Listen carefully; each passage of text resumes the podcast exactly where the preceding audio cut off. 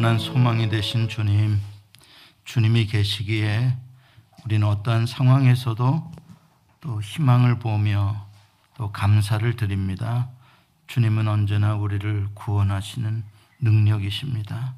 우리를 있는 모습 그대로 사랑해 주시고 품어 주시는 크신 은혜로우신 분이십니다. 오늘도 말씀 가운데 연약한 심령들 찾아와 주시고 또 용기와 사랑과 은혜로 어, 세워 주시고 또 육체가 연약한 성도들을 찾아가 주셔서 주님이 만져 주시고 고쳐 주셔서 외양간에서 나온 송아지가 뛰듯이 주님을 섬기며 또 예배할 수 있게 해 주옵소서. 예수님의 이름으로 기도합니다. 아멘.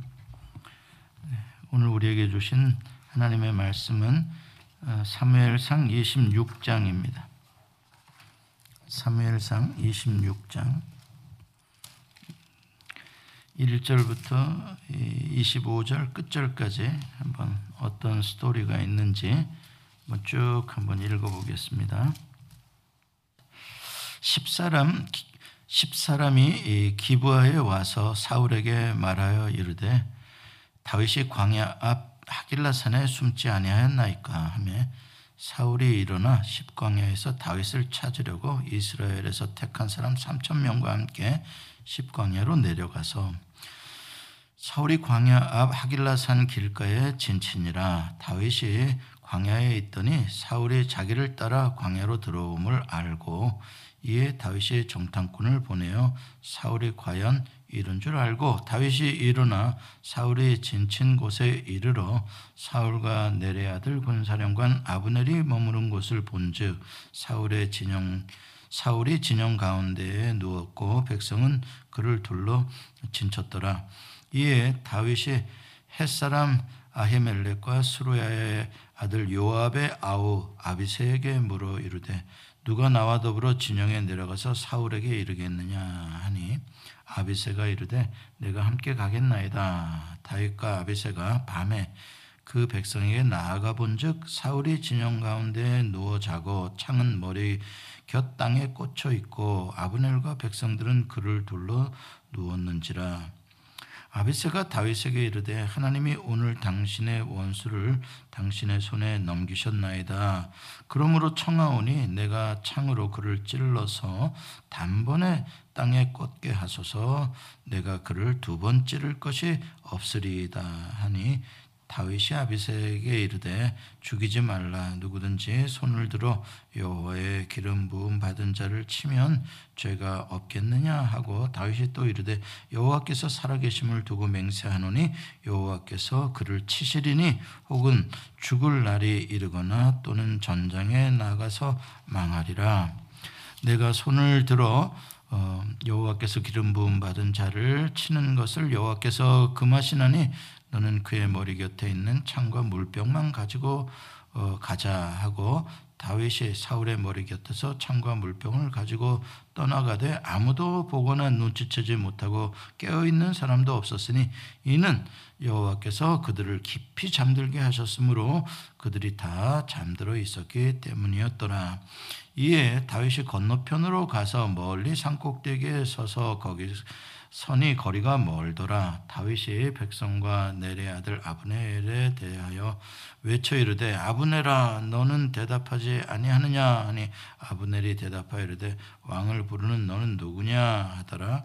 다윗이 아브넬에게 이르되 네가 용사가 아니냐? 이스라엘 가운데 너 같은 자가 누구냐? 그러한데 네가 어찌하여 내 주 왕을 보호하지 아니하느냐? 백성 가운데 한 사람이 내 주 왕을 죽이려고 들어갔었느니라.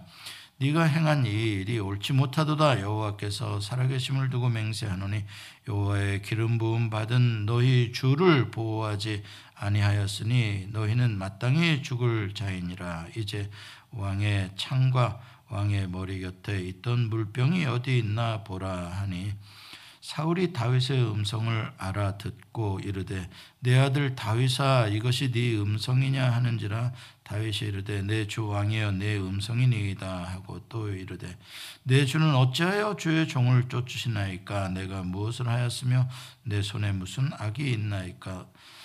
오나건대 내 주 왕은 이제 종의 말을 들으소서. 만일 왕을 충동시켜 나를 해하려 하는 자가 여호와시면 여호와께서는 재물을 받으시기를 원하나이다마는 만일 사람들이면 그들의 여호와 앞에 저주를 받으리니 이는 그들이 이르기를 너는 가서 다른 신들을 섬기라 하고 오늘 나를 쫓아내어 여호와의 기업에 참여하지 못하게 함이니이다. 그런즉 청하건대 여호와 앞에서 먼 이곳에서 이제 나의 피가 땅에 흐르지 말게 하옵소서. 이는 산에서 메추라기를 사냥하는 자와 같이 이스라엘 왕이 한 벼룩을 수색하러 나오셨음이니이다. 사울이 이르되 내가 범죄하였도다 내 아들 다윗아 돌아오라 네가 오늘 내 생명을 귀하게 여겼은즉 내가 다시는 너를 해하려 하지 아니하리라 내가 어리석은 일을 하였으니 대단히 잘못되었도다 하는지라 다윗이 대답하여 이르되 왕은 창을 보소서 한 소년을 보내어 가져가게 하소서 여호와께서 사람에게 그의 공의와 신실을 따라 갚으시리니 이는 여호와께서 오늘 어, 오늘 왕을 내 손에 넘기셨을 때 나는 손을 들어 여호와의 기름 부음을 받은 자 치기를 원하지 아니하였음이니이다.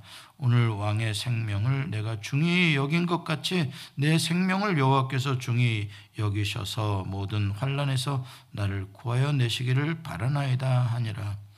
사울이 다윗에게 이르되 내 아들 다윗아 네가 복이 있을지로다 네가 큰 일을 행하겠고 반드시 승리를 얻으리라 하니라 다윗은 자기 길로 가고 사울은 자기 곳으로 돌아가니라 하나님의 말씀입니다.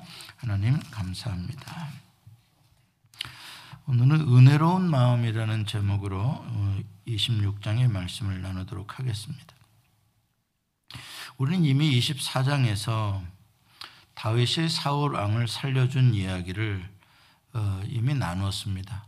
거기가 엔게디 동굴에 다윗이 이제 사울의 추적을 피해서 숨어 있다가 우연히 사울이 뒤를 보려고 어, 그 동굴에 들어와 가지고 다윗이 그냥 손을 뻗어서 죽일 수도 있었는데 놀라운 은혜를 베풀어서 살려주었습니다.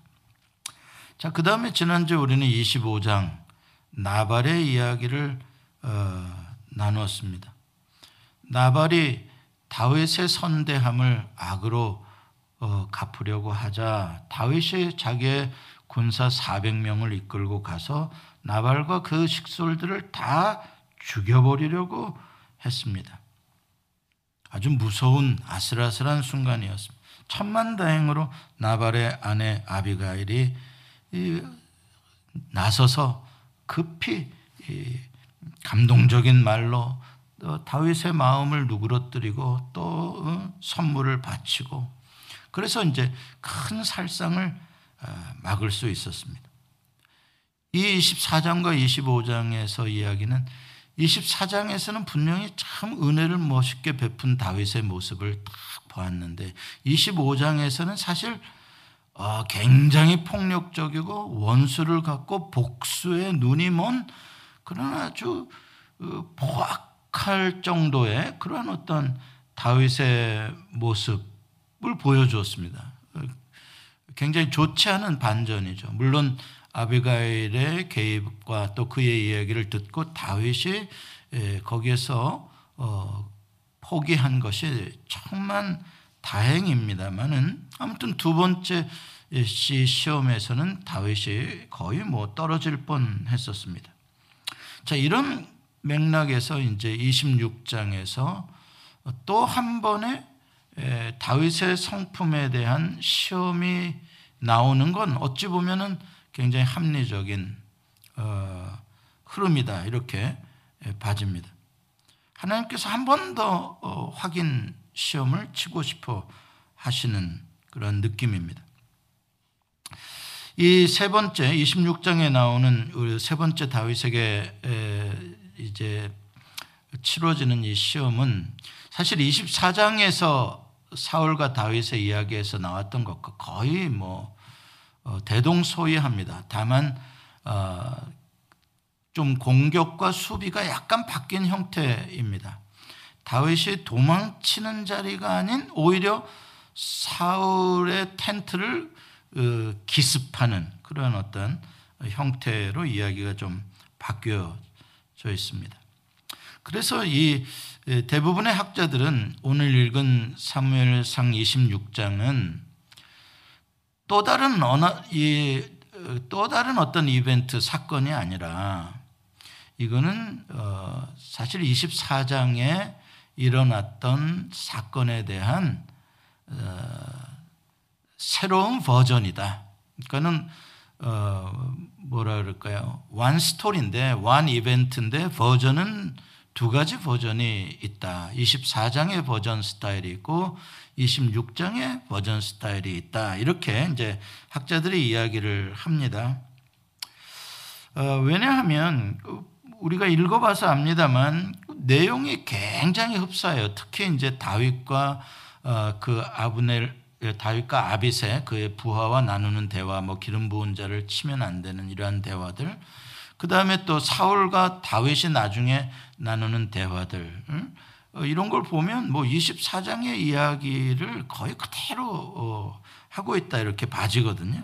그래서 또 이렇게 두 번 죽일 수 있는 기회가 왔, 어, 왔다는 것도 너무 그 확률적으로 참 그렇고 그리고 이게 새로운 또 하나의 사건이라면 다윗이 이렇게 말했어야 맞습니다. 내가 지난번 당신을 살려준 지가 얼마 안 됐는데 그때 당신이 나에게 절대 다음부터는 내가 해치지 않겠다고 약속했는데 어떻게 또 이러실 수가 있습니까? 라는 말이 나와야 정상인데 사실 그런 언급은 전혀 없는 거에 미루어 봐서 아, 다윗이 사울을 죽일 수 있었던 스토리는 하나였고 이벤트는 하나였고 그것에 따른 그게 워낙 유명한 스토리다 보니까 사건이다 보니까 이 버전이 이런 식의 버전이 있고 또 이런 식의 버전이 있다라고 어 이제 학자들이 이야기를 하는 거죠. 일리가 있습니다. 근데 이렇게 말하면 또, 또 믿음이 또 겁나게 좋은 사람들은 야 그러면 뭐 성경이 말이야 거짓말하는 거 아니냐 막 이렇게 하는 사람들이 있어. 성경은 막 역사적 순서대로 사실대로 쫙 기록하고 있는 건데 뭐 그러면 말이 안 되지 않느냐 이렇게 이야기를 하고 있어요. 순진해서 그런 거예요. 믿음이 나쁜 게 아니라 너무 순진하다 보면 나이브해진 나이브 이의 액센트가 나이브해지는 거예요. 그 무슨 말이냐면 성경이라는 책은 역사적 사실을 시대적으로 정확하게 기록하는 역사 교과서가 아니에요. 성경은. 그걸 알아야 돼요. 역사적인 내용이 포함되어 있는 건 사실이지만 성경은 역사 교과서가 아니고 성경은 문학 서적이에요. 스토리북이에요.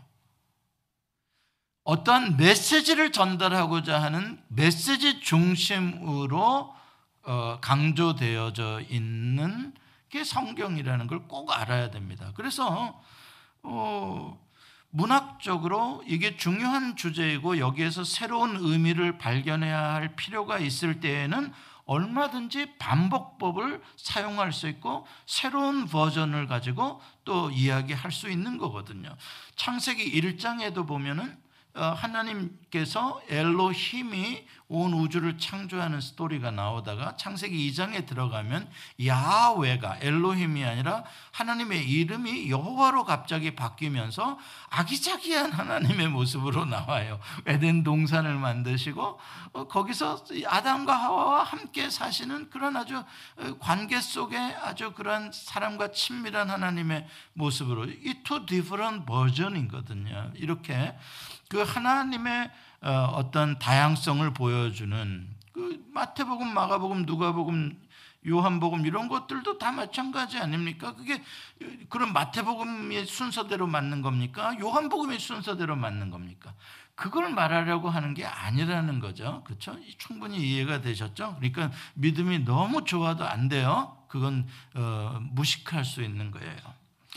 어, 성경에도 열왕 그 열왕기 상하 킹스라는 그 스토리가 있죠. 왕들의 이야기.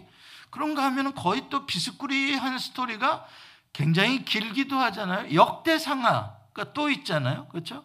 어, 그런 것처럼 이렇게 어떤 각도에서 어떠한 메시지를 전달하고자 할 때 한 가지의 스토리였지만 그러나 다른 버전으로 얼마든지 예, 말할 수 있는 게 성경이다는 것을 우리가 알아야 돼.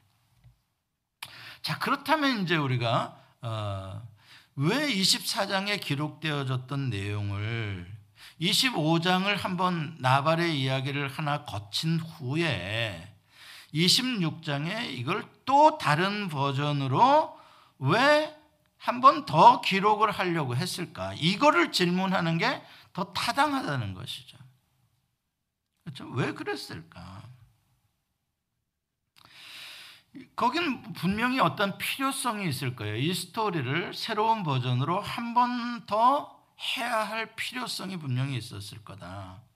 그렇다면 24장과 25장에서 웬만큼 확인이 이루어졌지만 아직까지도 어, 분명하게 확인되어지지 않은 미심적인 어떤 부분들에 대해서 26장에서 다시 한번 확실하게 확인해 두고자 넘어가고자 하는 분명한 메시지의 주제가 있을 거다.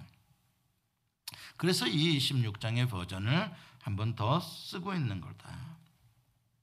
그렇다면 우리는 그걸 찾아야 되는 거죠. 과연 그게 뭘까? 무슨 메시지를 전하려고 이거를 또 쓰고 있는 것일까? 물론 다른 어, 어, 좀 방식으로 어, 약간 내용에 리바이스된 내용으로 하고 있습니다. 자, 저는 오늘 본문에서 그것에 초점을 맞춰서 여러분들과 좀 이야기를 나눠보려고 해요. 자, 먼저 이 26장의 사울과 또 다윗의 이 이야기는 사울과 다윗의 만남의 마지막입니다. 25절 25절에 나오죠. 25절에 26장 25절 끝에 예, 다윗은 자기 길로 가고 사울은 자기 곳으로 돌아가니라. 요, 요 표현이요. 그래서 제가 이 사무엘 상에 대한 강의의 주제를 다윗의 길과 사울의 길이라고 어, 그렇게 큰 제목을 잡았는데 어, 이게 이제 굉장히 선명하게 갈라지는 부분이 바로 이 여기입니다. 여기서 헤어진 다윗의 길로 가고 사울은 자기의 곳으로 돌아가고 돌아갔다라는 말이 자기의 곳으로 돌아갔다라는 말이 좀 안타까운 말인데 어, 이렇게 서로 가는 가는 길이 다른 두 사람이 이제 오늘 이 25절로 인해서 끝나요. 두 사람은 이제 생전에 만나지 못합니다. 사울은 이제 블레셋과의 전쟁에서 죽고 어, 다윗은 나중에 사울의 죽음의 소식을 전해 듣게 되는 거죠. 마지막이다. 지금과 20, 그러니까 이 사무엘 상에 있어서 가장 큰 주제가 바로 이 사울 왕과 장차 왕으로 또 이 기름 부음을 받은 다윗 왕. 이 두 사람 사이에 노선이 다르고 어, 추구하는 것이 다르고 그 가운데서 오는 이 갈등들 이게 지금 어, 사무엘상을 끌어가는 전체적인 가장 큰 줄거리 아니겠습니까? 아주 아슬아슬한 갈등들이 왔죠. 이게 이제 여기서 끝나는 거예요. 그러니까 오늘 이 26장은 그 모든 사울의 길과 다윗의 길의 갈등을 마무리 짓는 종결하는 그리고 누구의 길이 생명의 길인가에 대한 것에 대해서 누구의 길이 하나님이 손들어 주는 길인가에 대해서 판명이 나는 그 어, 장입니다. 한마디로 말해서 다윗은 의로운 길로 가고 있고 사울은 불의한 길로 가고 있다. 그런데 그것이 서로 인정하지 않을 때는 갈등이었지만 이제 26장에서는 서로 그걸 인정하는 다윗도 그것을 알고 사울도 자기 입으로 내가 대단히 잘못되었도다. 자기 자신의 불의함을 인정하는 걸로 판명이 나버리는 거지. 더 이상 갈등할 게 없어져 버리는, 끝나버리는 거지. 그래서 이제 다윗은 성공의 길로, 의의 길로, 하나님의 뜻에 순종하는 길로 다윗은 이제 가는 거고 사울은 자기의 곳으로 들어갔다. 자기의 곳이 어디예요? 내가 왕으로서 힘으로서 내 뜻대로 통치하고자 하는 그 나의 왕국으로 어, 돌아갔다. 그건 이제 결국은 패망의 길로 어, 가는 것을 보여주고 있는 것입니다. 자, 두 번에 걸쳐서 어, 사울 왕은 24장에서도 그렇고 26장에서도 그렇고 다윗이 의롭고 자기 자신은 의로운 다윗에게 나쁜 짓을 행했다라는 것에 대해서 고백을 모든 사람 앞에서 했습니다. 인정했어요. 그리고 장차 다윗은 여호와 하나님의 도우심을 받아서 승리의 길을 갈게 될 것이고 또 24장에서는 왕이 될 것이라는 것까지 확인을 해줬어요. 누구의 입으로요? 현직 왕의 입으로 확인을 해줬어요. 자, 이거는 얼마나 중요한 역할을 하냐면 나중에 다윗이 왕위에 오를 때 여러분 아시는 대로 이건 역성 혁명이잖아요. 이거는 고려 어, 왕건의 에, 그러한 왕조가 끝나고 역성 이시성을 가진 자가 조선이라는 나라를 세우는 것과 같잖아요. 그럴 때 항상 오는 게 뭐예요? 명분이거든요. 명분. 역적으로 나쁜 놈으로 도적처럼 권위를 왕권을 찬탈한 사람으로서는 이 명분이 안 되는 거잖아요. 항상 그게 문제잖아요. 그래서 마지막 고려 왕이 이름이 뭡니까? 공양왕이잖아요. 공 어? 맞나? 내가 잘못 알고 있나? 이 넘겨줬다 넘겨줘. 왕위를 넘 자발적으로 어, 이성계에게 넘겨줬다. 그래서 이제 그거를 왜 그러한 거를 취하려고 합니까? 그게 바로 자기의 자기가 왕위를 차지함에 대한 정당성을 인정받고 싶은 것이죠. 그러니까 지금 이렇게 24장과 26장에 두 번에 걸쳐서 사울 왕이 다윗이 의롭고 다윗이 하나님의 도움을 받아 마땅한 사람이고 왕이 될 사람이다라고 두 번에 걸쳐 재확인을 해주는 것은 훗날에 다윗이 왕위에 오를 때에 있을 수 있는 수많은 그런 모함과 또 역적의 누명과 이런 것들을 해소시켜 줄 수 있는 아주 중요한 어, 근거가 어, 마련되어지는 것이죠. 사실 여러분 이스라엘의 역사를 보시면 아시지만 다윗이 왕위에 오른 뒤에도 이 이상하게요. 그 보이지 않는 이 뭔가 이 약간 분열의 조짐이 있어요.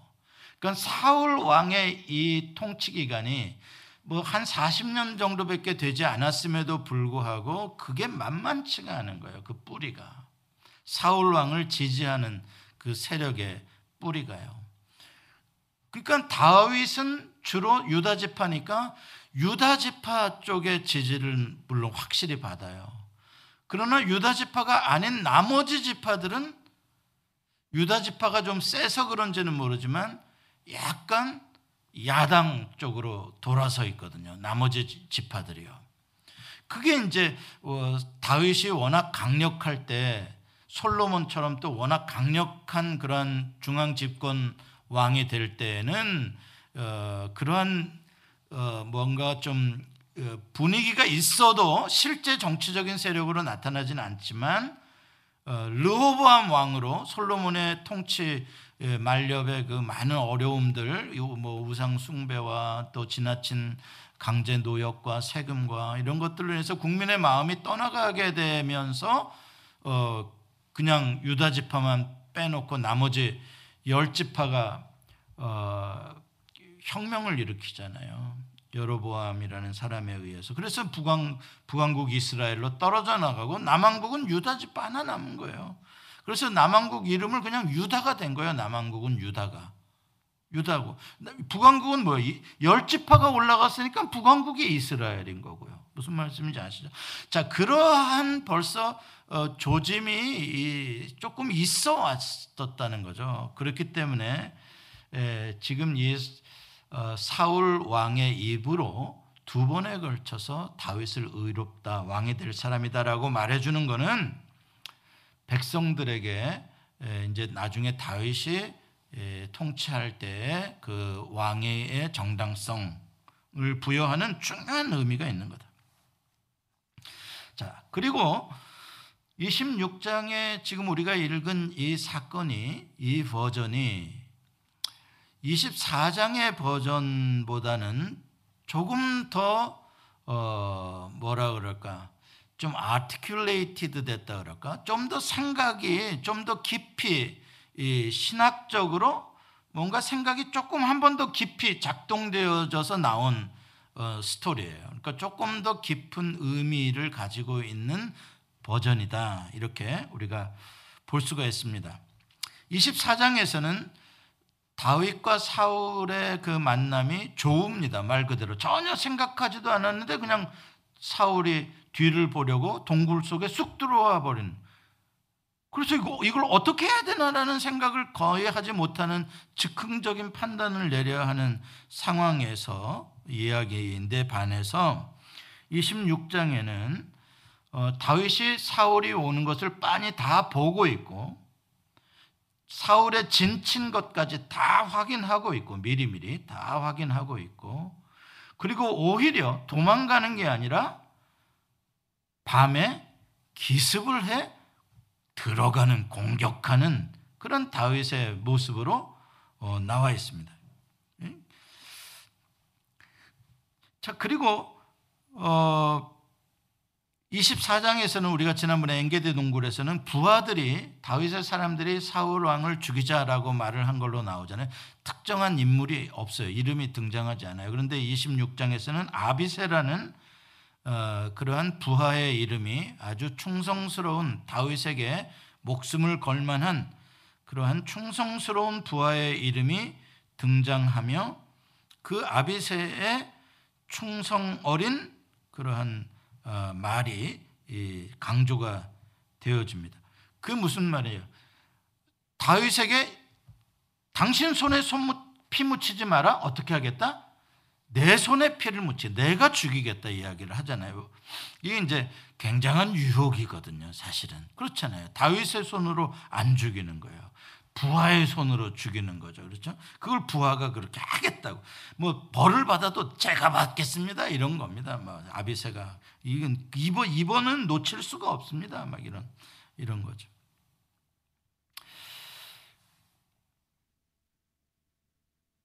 그리고 뿐만 아니라 또 어, 이게 두 번째 사건이라면 첫 번째 어, 약속을 어기고 만약에 다윗을 죽이려고 또 왔다면 진짜 천벌받을 짓을 하고 있는 거고요. 그럼에도 불구하고 다윗은 아비세가 어, 사울을 죽이지 못하도록 또 막고 있습니다. 이유는 한 가지입니다. 어, 여호와의 기름 부으심을 받은 사람은 해칠 수 없다. 그거는 여호와 하나님만이 심판하실 수 있는 하나님만의 복수, 어, 하나님의 주권이라는 부분에 대해서 분명하게 언급을 합니다. 자, 세 번째는 이제 신학적으로 조금 더 중요한 포인트입니다. 어, 24장에서는 하나님이 어떻게 하셨다, 여호와께서 어떻게 하셨다라는 직접적인 표현이 없습니다. 물론 어, 부하들이 여호와께서 기회를 주신 겁니다라고 해석하는 데에서 여호와의 이름이 나왔을지는 모르지만 어, 하나님이 어떻게 하셨다라는 말은 없어요. 그런데 26장에 보면은 하나님이 어떻게 하셨다는 말이 완전히 구체적으로 언급이 됩니다. 그건 뭐냐? 여호와 하나님이 사울과 그의 모든 아브네를 포함한 군대를 깊이 잠들게 하심에 하나님이 어떤 역할을 이 작전 가운데 구체적으로 행하셨는지를 말해주고 있다. 이게 굉장히 중요한 부분이에요. 그래서 이게 신학적으로 굉장히 예, 깊이 아티큘레이트 되고 기록되어졌다라고 우리가 볼 수 있는 겁니다. 이건 이건 단순히 다윗의 용맹함과 다윗이 은밀하게 작전을 수행하는 다윗 개인의 능력에게 초점을 맞추고 있는 게 아니라 다윗이 움직일 때 누가 같이 역사해 주신다는 거? 여호와 하나님이 역사하시고 여호와 하나님이 감당해 주시는 놀라운 부분이 있다. 영적인 신비로운 부분이 있다라는 것을 굉장히 강조해 주고 있는 거예요. 이거는 다윗이 움직이니까 하나님이 깊은 잠을 들게 했다. 여기서 깊이 잠들게 하심으로라고 하는 것은 그 구약 성경에 그렇게 자주 나오는 표현이 아니에요. 여기서 깊이 잠들게 하신 이 sleep이라는 것은 어디서 나오냐면은 그 두 번 정도 나오는데 첫 번째는 이제 아담을 깊이 잠들게 하시고 거기서 갈빗대를 취하여 어, 하, 어, 예, 누굽니까? 하와를 만드시는 그거 이제 깊이 잠들게 하셔. 그게 이제 하나님이 주신 아주 신적인 깊은 신비로운 잠이죠. 그리고 또 어, 아브라함과 언약을 맺을 때 아브라함이 이렇게 이제 이렇게 뭐죠? 예, 재물을 쪼개서 갈라놓고 어, 이렇게 이제 기다리잖아요. 그런데 그때 이제 아브라함이 깊이 잠든 가운데 불이 그 재물 사이를 지나가는 하나님이 그 재물 사이를 지나가며 언약을 체결하시는 장면이 나오는데 그때도 이제 그 하나님의 모습을 어, 직접적으로 보지 못하도록 하나님께서 깊이 잠들게 하시는 그런 아무튼 이렇게 특별한 상황 속에서의 하나님의 특별한 목적을 가진 가운데 하나님 역사하셨다는 표현이 깊이 잠들게 하심이거든요.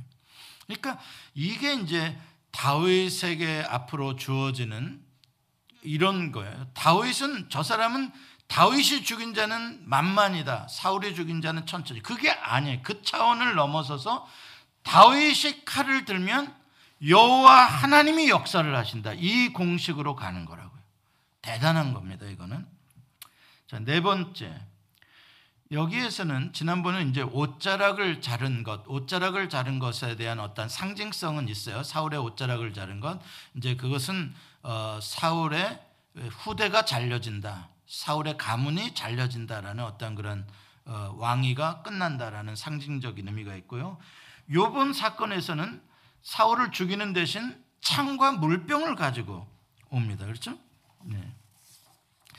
그럼 창과 물병, 사울의 창 그러면 뭡니까? 어, 굉장히 상징적이었죠. 사울은 항상 창을 놓지 않는 사람이에요. 아시죠?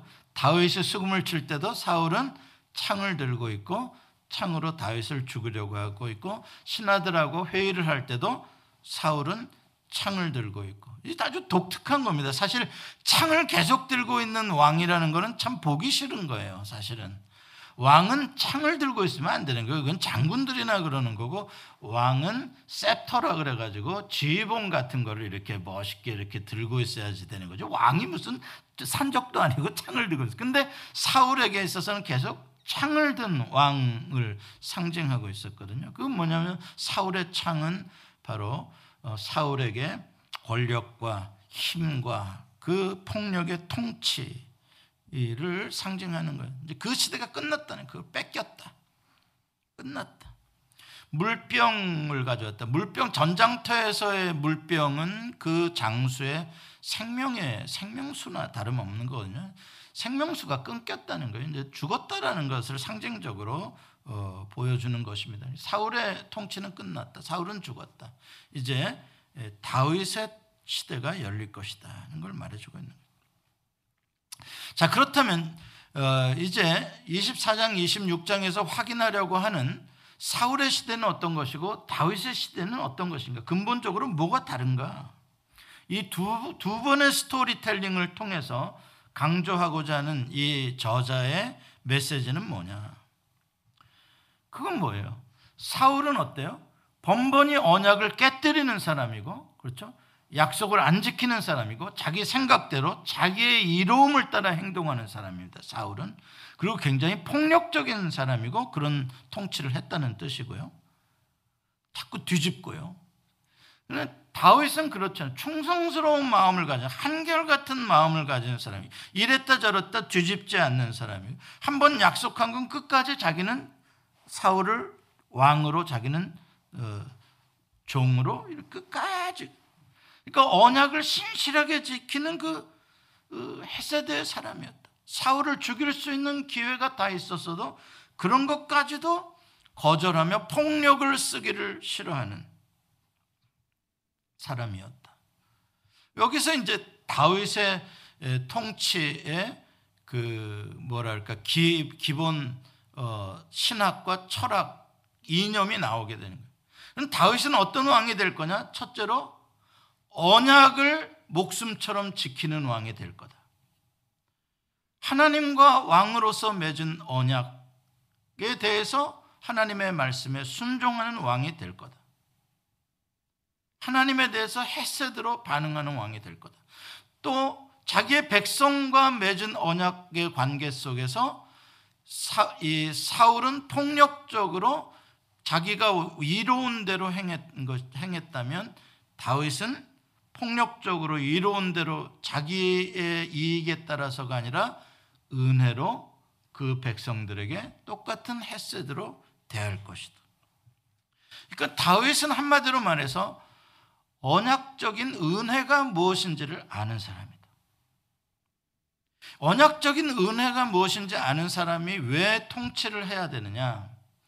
그래야 자기의 개인적인 이익과 손해와 상관없이 주변 사람들의 무슨 모함과 유혹과 미혹과 상관없이 감정이나 환경에 휘둘르는 것이 아니라 오직 언약의 말씀과 그 관계의 소중함에 최고의 가치를 두고 은혜로서 통치를 하는 사람이 될 거라는 걸 말해주고 있는 거예요. 사울에게 말할 수 없는 은혜를 베풀어 주는 거예요. 다윗이.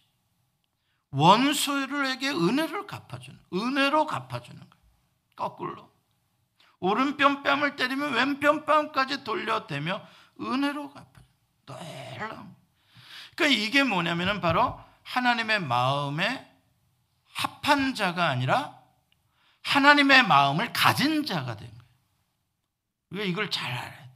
하나님의 마음에 합한 정도의 수준이 아니라 다윗은 하나님의 언약적 은혜, 그 하나님의 마음 속에 있는 그 헤세들을 품고 있는 사람이라는 것을 24장과 26장에서 반복적으로 가르쳐 주고 있어요.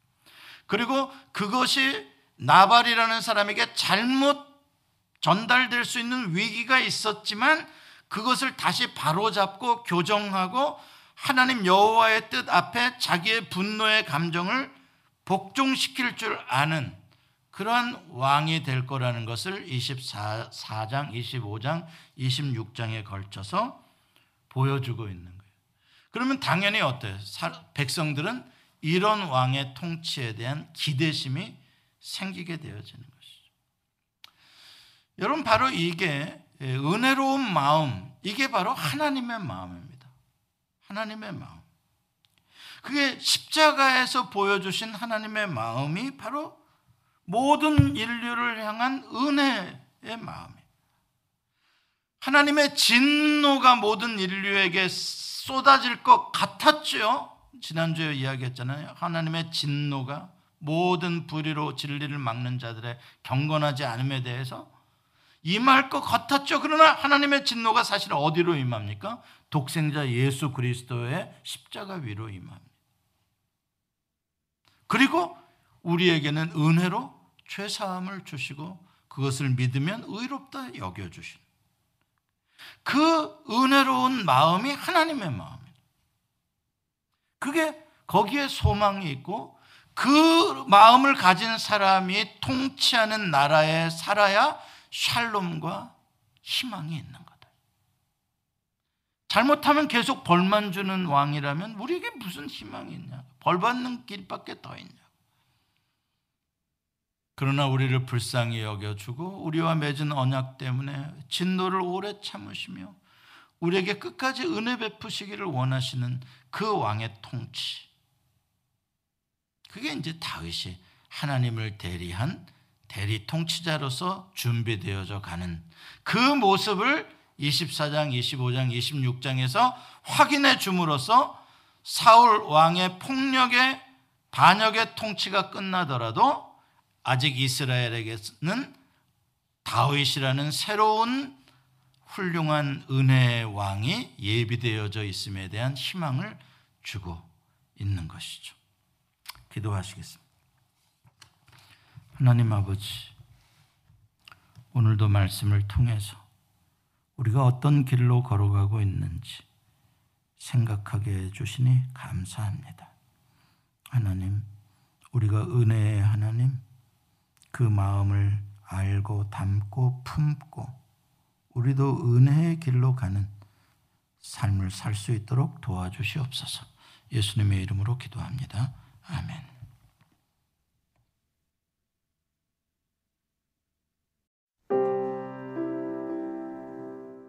예수 소망 교회는 조지아주 스와니에 위치해 있으며 주소는 3671 스미스타운 로드 스와니 조지아 3002429 전화번호는 770-375-0900입니다. 주일 1부 예배는 오전 8시 30분, 2부 예배는 오전 11시에 있습니다. 예수 소망교회의 소개와 사역은 인터넷 주소 www.jesushopechurch.org로 오시면 찾아보실 수 있습니다. 감사합니다.